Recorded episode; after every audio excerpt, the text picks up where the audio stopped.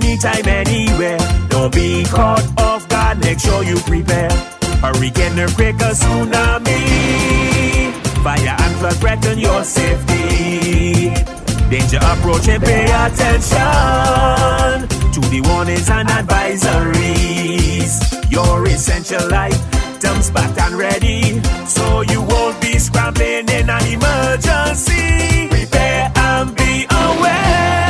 Welcome to Real Talk in the Face of Danger, a series by the Department of Emergency Management aimed to sensitize the Barbadian population on the importance of preparedness and safety measures they should implement before, during, and after disaster.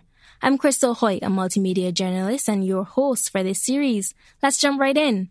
2020 was without a doubt a challenging year for many as we navigated uncertain times with COVID-19.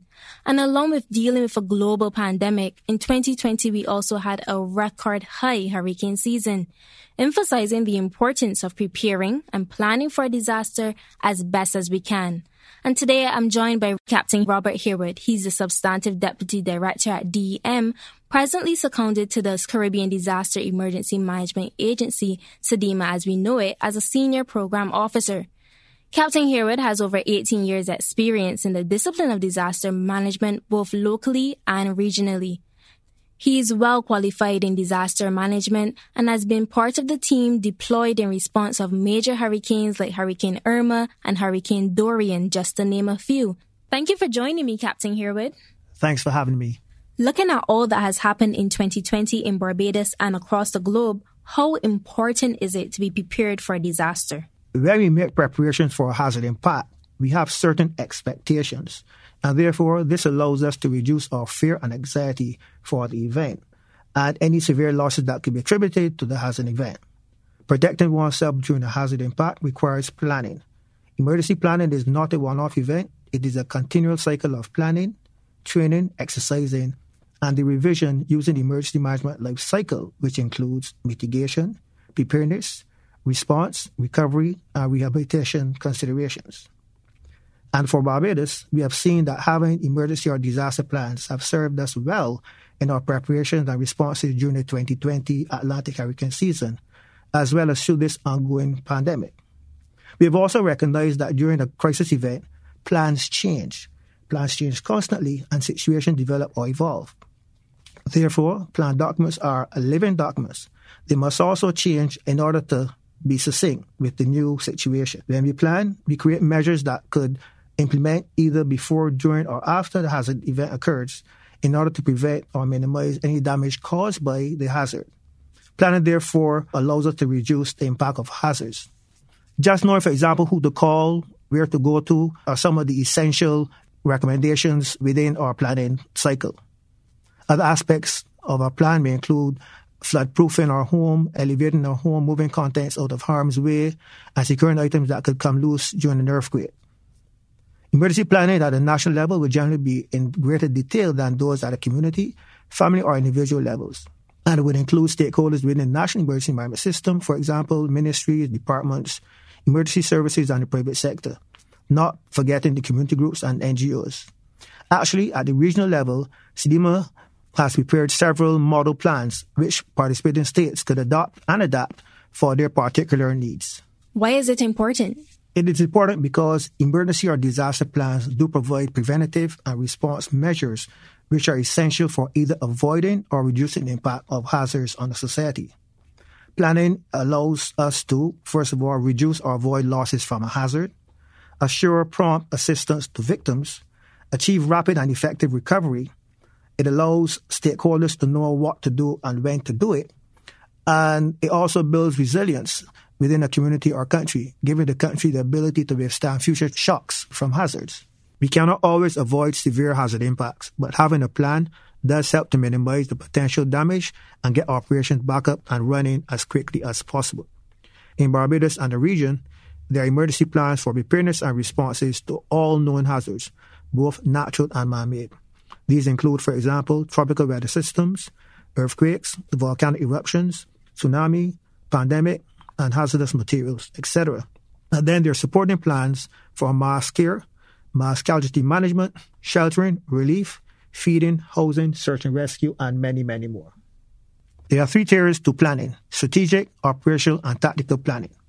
Within strategic planning, which is done at a national level, this describes how a jurisdiction wants to meet its emergency management responsibilities over a long period.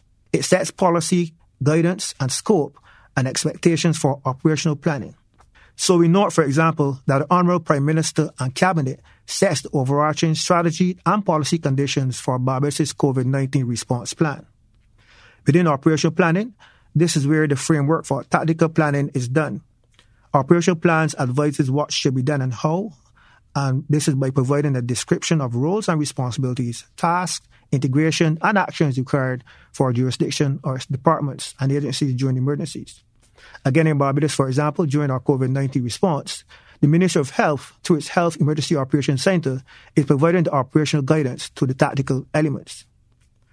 Within tactical planning, this is done now on the spot or in the field and focuses on managing personnel, equipment, and resources that play a direct role in an incident response. It directs how the plan should be executed to be effective in saving lives and property.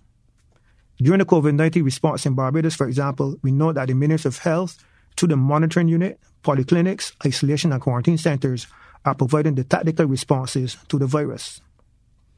Captain Harewood, we can never prepare for everything that life throws at us, but what are the basic steps to planning for a disaster that you can share for our listeners? There are generally five basic steps in emergency planning. I'm probably going to go through about three here. First of all, we have to know what we're planning for. What are the hazards that we are vulnerable to? Once we have identified the hazards that threaten us, as an individual, family, or community level, or even at country level, we can begin the planning process. So we use a tool called a hazard vulnerability analysis, which are a series of questions to determine what hazards are present in our community and which ones by ranking poses the most significant threats. For example, Barbados is threatened by storm surge from hurricanes, but persons living away from the coast will not necessarily identify storm surge hazards as one of their vulnerabilities, unlike those living on the coast. Next, we want to form a planning team. And this is because no one person will have all the answers, so it's imperative that as many stakeholders as possible be involved in the planning process. We all need to know what the plan states in order for it to be effective. Third, we need to determine the goals and objectives, and then we need to develop the plan. In developing the plan, we would want to ensure that one, it is comprehensive, covers all aspects of emergency mitigation, preparedness, response, and recovery. And two, it is risk based in that it considers all the hazards identified in our hazard and vulnerability assessment. There are emergency plan templates available on request from the Department of Emergency Management. Next, which is probably the most important aspect, is the implementation and the maintenance of the plan. After implementing the plan, which is making it known, its effectiveness is assessed through training and exercising, as well as its evaluation through actual events. Now, this determines whether the goals and objectives outlined in the plan led to a successful response.